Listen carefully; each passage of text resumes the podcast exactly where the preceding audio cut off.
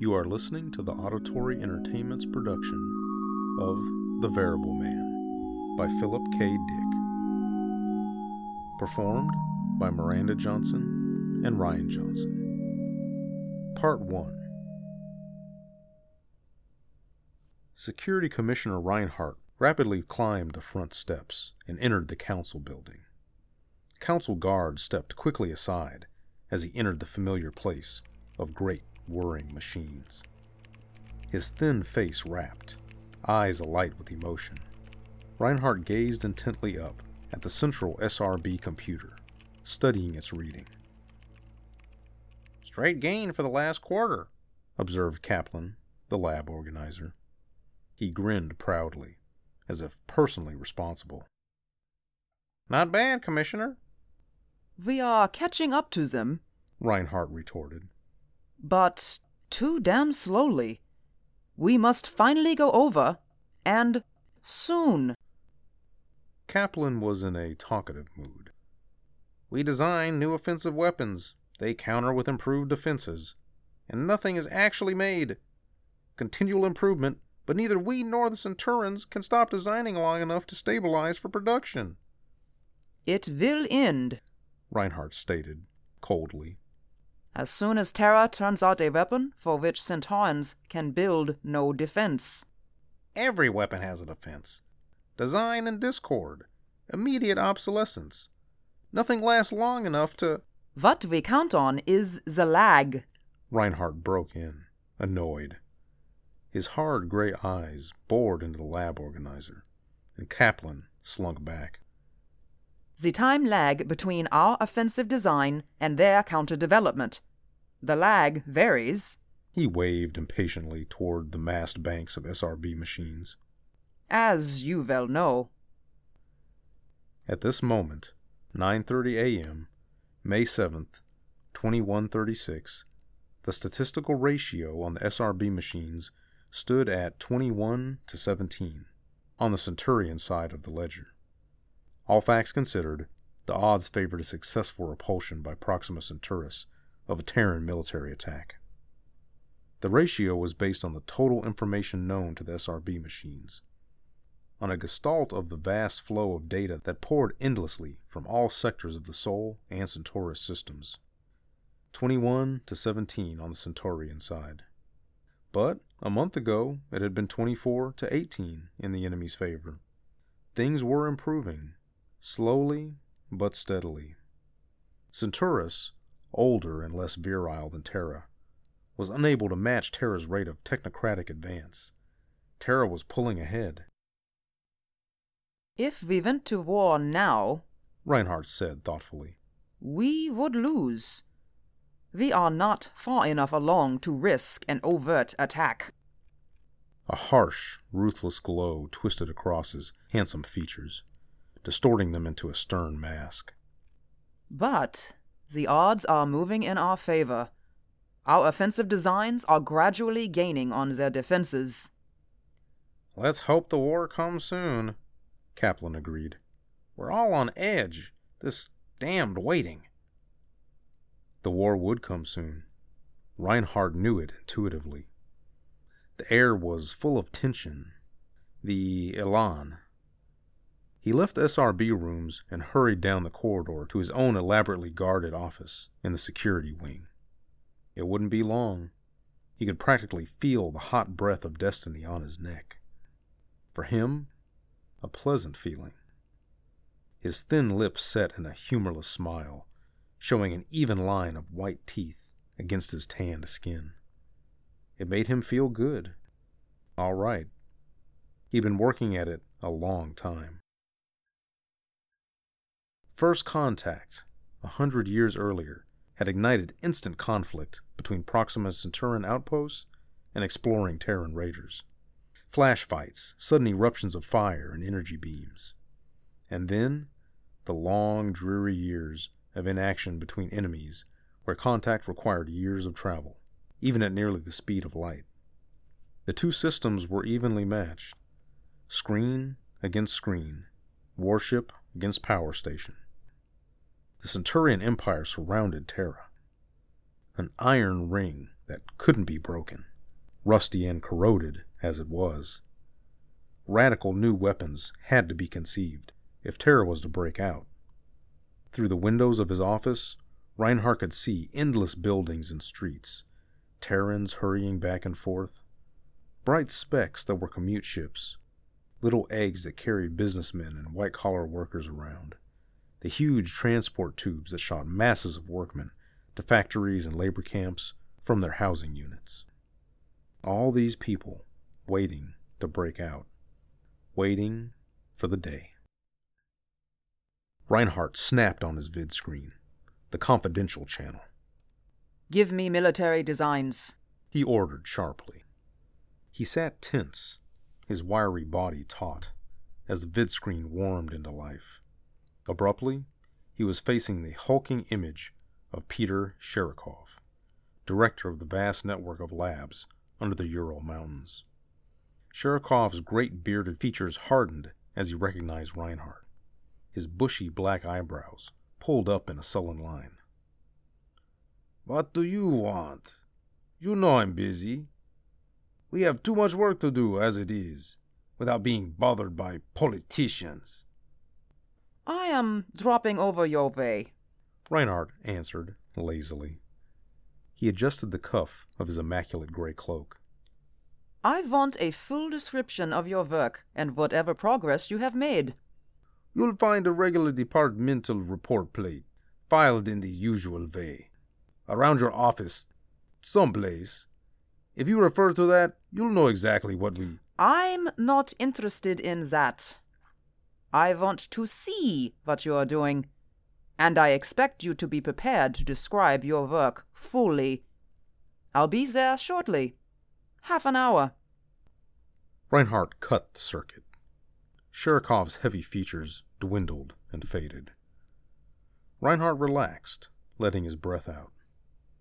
Too bad he had to work with Sherikov. He had never liked the man.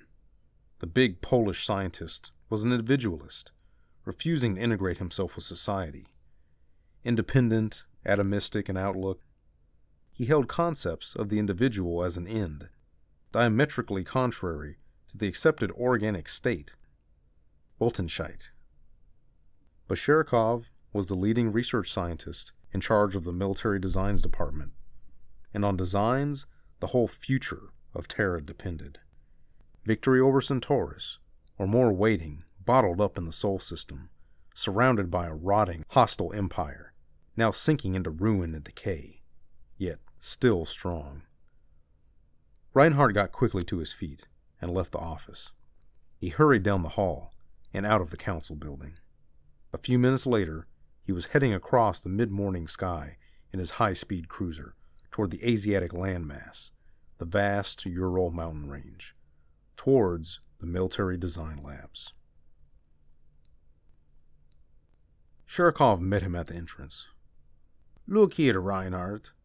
Don't think you're going to order me around. I'm not going to. Take it easy. Reinhardt fell into step beside the bigger man. They passed through the check and into the auxiliary labs. No immediate coercion will be exerted over you or your staff. You are free to continue your work as you see fit. For the present. Let's get this straight. My concern is to integrate your work with our total social needs. As long as your work is sufficiently productive. Reinhardt stopped in his tracks. Pretty, isn't he? Sherikov said, ironically. What the hell is it? Icarus, we call him. Remember the Greek myth? The legend of Icarus. Icarus flew. This Icarus is going to fly. One of these days. Sherikov shrugged. You can examine him, if you want. I suppose this is what you came here to see. Reinhardt advanced, slowly. This is the weapon you've been working on? How does he look? Rising up in the center of the chamber was a squat metal cylinder, a great ugly cone of dark gray. Technicians circled around it, wiring up the exposed relay banks. Reinhardt caught a glimpse of endless tubes and filaments, a maze of wires and terminals and parts crisscrossing each other, layer on layer.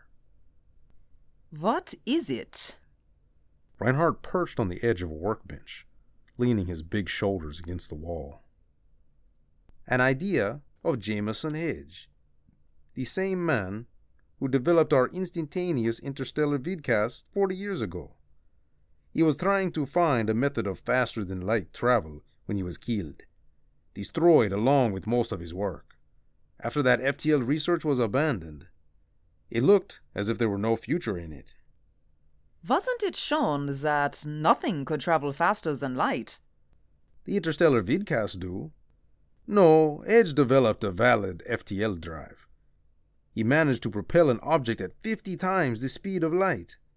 But as the object gained speed, its length began to diminish and its mass increased.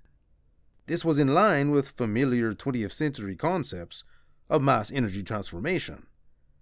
We conjectured that as Hedge's object gained velocity, it would continue to lose length and gain mass until its length became nil and mass infinite.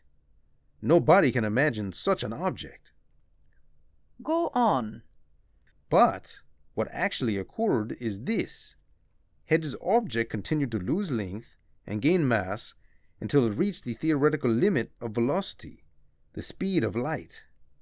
At that point, the object still gaining speed simply ceased to exist. Having no length, it ceased to occupy space. It disappeared. However, the object had not been destroyed.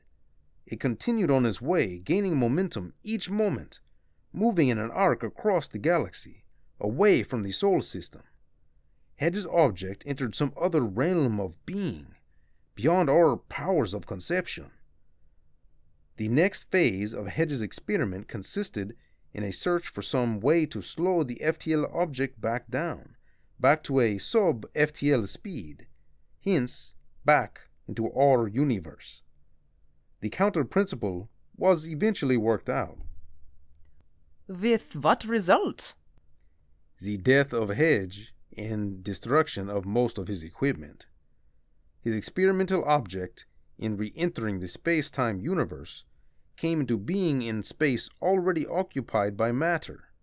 Possessing an incredible mass, just below infinity level, Hedge's object exploded in titanic cataclysm. It was obvious that no space travel was possible with such a drive. Virtually all space contains some matter. To re enter space would bring automatic destruction. Hedge had found his FTL drive and his counter principle, but no one before this has been able to put them to any use. Reinhardt walked over to the great metal cylinder. Sherikov jumped down and followed him. I don't get it, Reinhardt said. You said the principle is no good for space travel. That's right. What's this for, then? If the ship explodes as soon as it returns to our universe. This is not a ship. Sherikov grinned slyly. Icarus is the first practical application of Hedge's principles. Icarus is a bomb. So, this is our weapon, Reinhardt said. A bomb. An immense bomb. A bomb moving at a velocity greater than light. A bomb which will not exist in our universe. The Centaurians won't be able to detect or stop it. How could they? As soon as it passes the speed of light, it will cease to exist, beyond all detection. But Icarus will be launched outside the lab, on the surface. He will align himself with Proxima Centaurus, gaining speed rapidly. By the time he reaches the destination, he will be traveling at FTL 100. Icarus will be brought back to this universe within Centaurus itself. The explosion should destroy the star and wash away most of its planets, including their central hub planet, Armun. There is no way they can halt Icarus. Once he has been launched, no defense is possible. Nothing can stop him. It is a real fact. When will he be ready? Sherikov's eyes flickered. Soon. Exactly how soon? The big scientist hesitated. As a matter of fact, there's only one thing holding us back. Sherikov led Reinhardt around to the other side of the lab. The big scientist hesitated. As a matter of fact, there's only one thing holding us back. Sherikov led Reinhardt around to the other side of the lab. He pushed a lab guard out of the way. See this? He tapped a round globe, open at one end, the size of a grapefruit. This is holding us up. What is it? The central control turret. This thing brings Icarus back to sub FTL flight at the correct moment. It must be absolutely accurate. Icarus will be within the star only a matter of a microsecond. If the turret does not function exactly, Icarus will pass out the other side and shoot beyond the Centauran system. How near completed is this turret? Sherikov hedged uncertainly, spreading out his big hands. Who can say? It must be wired with infinitely minute equipment, microscope grapples, and wires invisible to the naked eye. Can you name any completion date? Sherikov reached into his coat and brought out a manila folder. I've drawn up the data for the SRB machines, giving a date of completion. You can go ahead and feed it. I entered 10 days as the maximum period. The machines can work from that. Reinhardt accepted the folder cautiously. You are sure about the date? I'm not convinced I can trust you, Sherikov. Sherikov's features darkened. You'll have to take the chance, Commissioner. I don't trust you any more than you trust me. I know how much you'd like an excuse to get me out of here and one of your puppets in. Reinhardt studied the huge scientist thoughtfully. Sherikov was going to be a hard nut to crack. Designs was responsible to security, not the council. Sherikov was losing ground, but he was still a potential danger. Stubborn, individualistic, refusing to subordinate his welfare to the general good. All right. Reinhardt put the folder slowly away in his coat. I'll feed it. But you better be able to come through. There can't be any slip ups. Too much hangs on the next few days. If the odds change in our favor, are you going to give the mobilization order? Yes, Reinhardt stated. I'll give the order the moment I see the odds change. Standing in front of the machines, Reinhardt waited nervously for the results. It was two o'clock in the afternoon. The day was warm, a pleasant May afternoon. Outside the building, the daily life of the planet went on as usual. As usual, not exactly. The feeling was in the air, an expanding excitement growing every day. Terra had waited a long time. The attack on Proxima Centaurus had to come, and the sooner, the better. The ancient Centauran Empire hemmed in Terra, bottled the human race up in one system, a vast, suffocating net draped across the heavens, cutting Terra off from the bright diamonds beyond. And it had to end. The SRB machine's word, the visible combination disappearing. For a time, no ratio showed. Reinhardt tensed, his body rigid. He waited. The new ratio appeared. Reinhardt gasped. Seven to six towards Terra. Within five minutes, the emergency mobilization alert had been flashed to all government departments. The council and President Dufay had been called to immediate session. Everything was happening fast. But there was no doubt. Seven to six in Terra's favor. Reinhardt hurried frantically to get his papers in order in time for the council session. At Histo Research, the message plate was quickly pulled from the confidential slot and rushed across the central lab to the chief official. Look at this! Fredman dropped the plate on his superior's desk. Look at it. Harper picked up the plate, scanning it rapidly. Sounds like the real thing. I didn't think we'd live to see it. Fredman left the room, hurrying down the hall. He entered the time bubble office. Where's the bubble? he demanded, looking around. One of the technicians looked slowly up. Back about 200 years. We're coming up with interesting data on the War of 1914. According to material the bubble has already brought up. Could it. We're through the routine work. Get the bubble back to the present. From now on, all equipment has to be free for military work. But the bubble is regulated automatically. You can bring it back manually. It's risky. The technician hedged. If the emergency requires it, I suppose we could take a chance and cut the automatic. The emergency requires everything, Fredman said, feelingly. But the odds might change back. Margaret Dufay, president of the council, said nervously. Any minute they can revert. This is our chance, Reinhardt snapped, his temper rising. What the hell's the matter with you?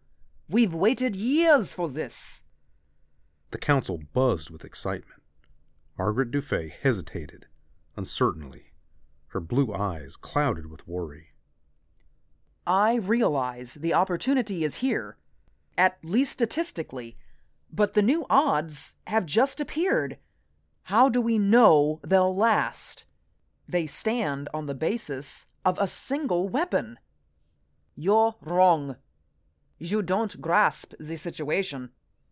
Reinhardt held himself in check with great effort. Sherikov's weapon tipped the ratio in our favor, but the odds have been moving in our direction for months. It was only a question of time. The new balance was inevitable, sooner or later. It's not just Sherikov. He's only one factor in this. It's all nine planets of the Sol system, not a single man. One of the councilmen stood up. The President must be aware the entire planet is eager to end this waiting. Our activities for the past 80 years have been directed towards. Reinhardt moved closer to the slender president of the council. If you don't approve the war, there probably will be mass rioting. Public reaction will be strong. Damn strong. And you know it. Margaret Dufay shot him a cold glance. You sent out the emergency order to force my hand. You were fully aware of what you were doing. You knew once the order was out, there'd be no stopping things. A murmur rushed through the council, gaining volume. We have to approve the war. We're committed. It's too late to turn back. Shouts, angry voices, insistent waves of sound lapped around Margaret Dufay. I'm as much for the war as anybody, she said sharply. I'm only urging moderation. An intersystem war is a big thing. We're going to war because a machine says we have a statistical chance of winning. There's no use starting the war unless we can win it, Reinhardt said. The SRB machines tell us whether we can win. They tell us our chance of winning. They do not guarantee anything. What more can we ask, besides a good chance of winning? Margaret Dufay clamped her jaw together tightly. All right. I hear the clamor. I won't stand in the way of council approval. The vote can go ahead. Her cold, alert eyes appraised Reinhardt. Especially since the emergency order has already been sent out to all government departments. Good. Reinhardt stepped away with relief. Then it is settled. We can finally go ahead with full mobilization. Mobilization proceeded rapidly. The next 48 hours were alive with activity. Reinhardt attended a policy level military briefing in the council rooms, conducted by Fleet Commander Carleton.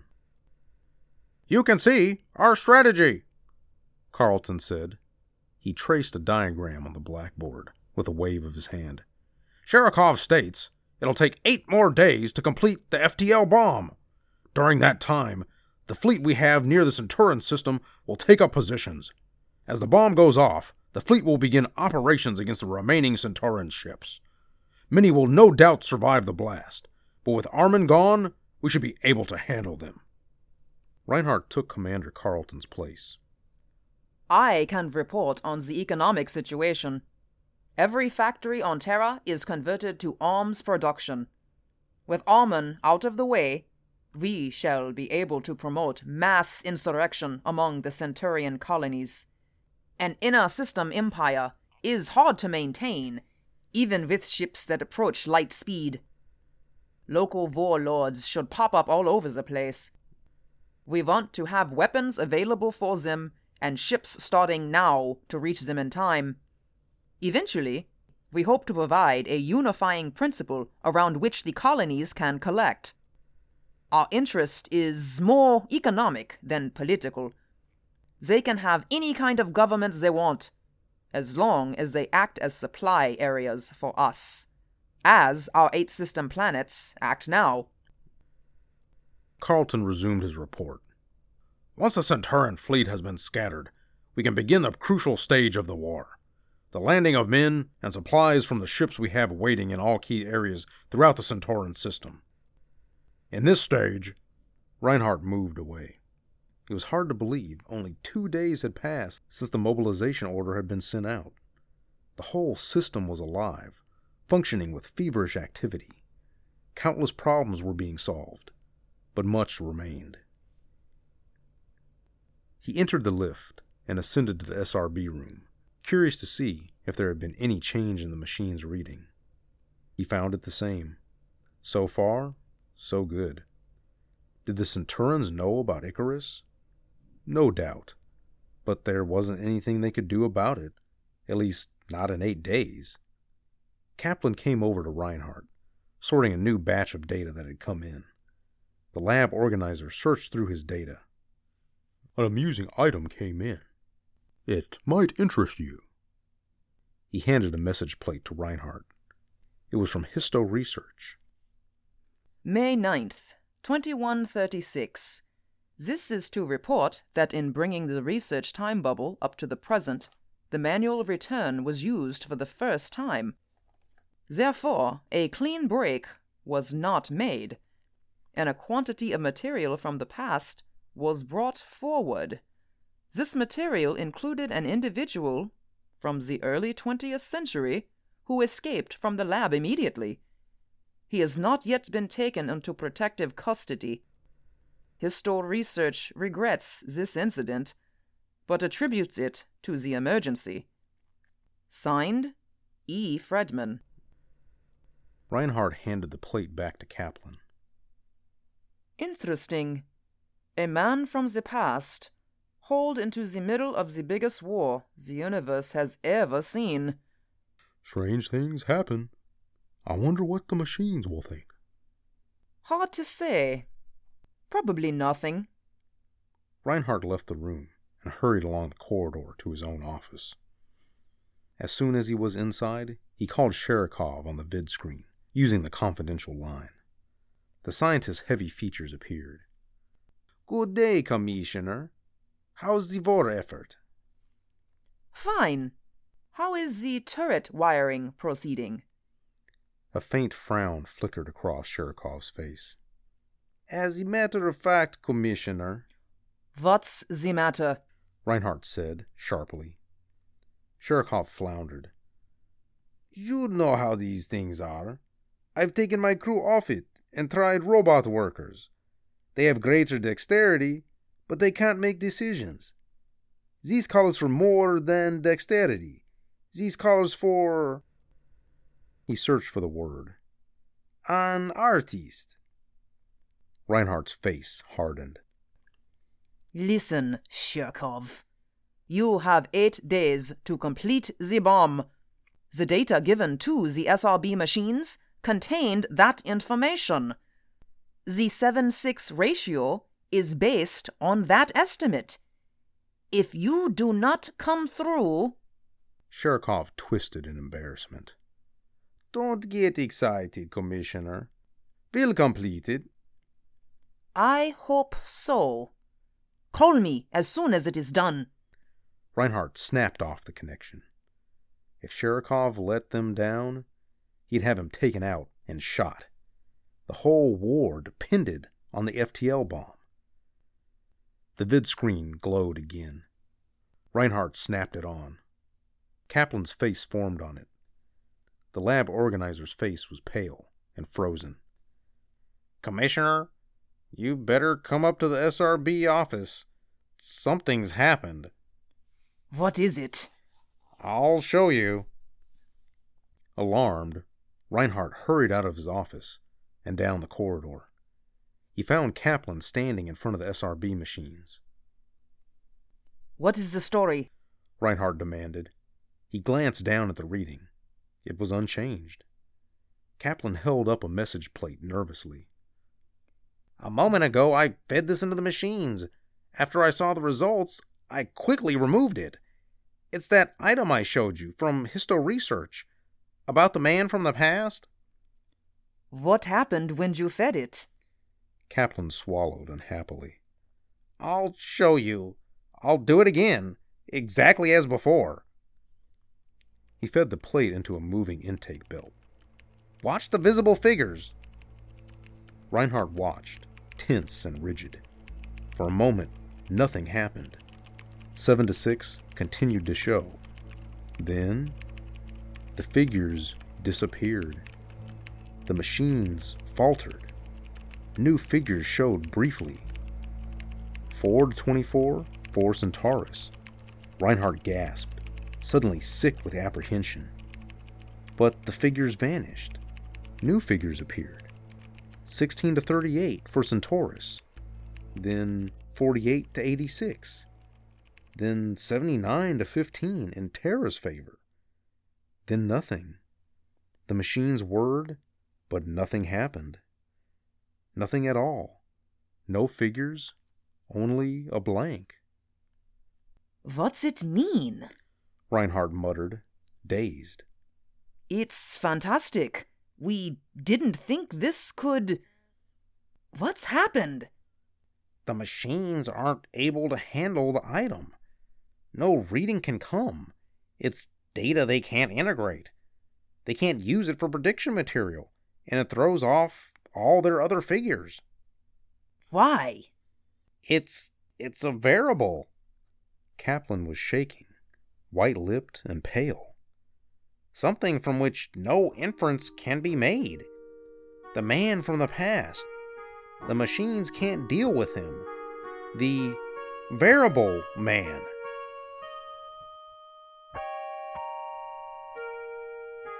End of Part 1 of The Variable Man by Philip K. Dick. You have been listening to an Auditory Entertainments production. If you enjoyed this performance, please subscribe. Thank you for listening.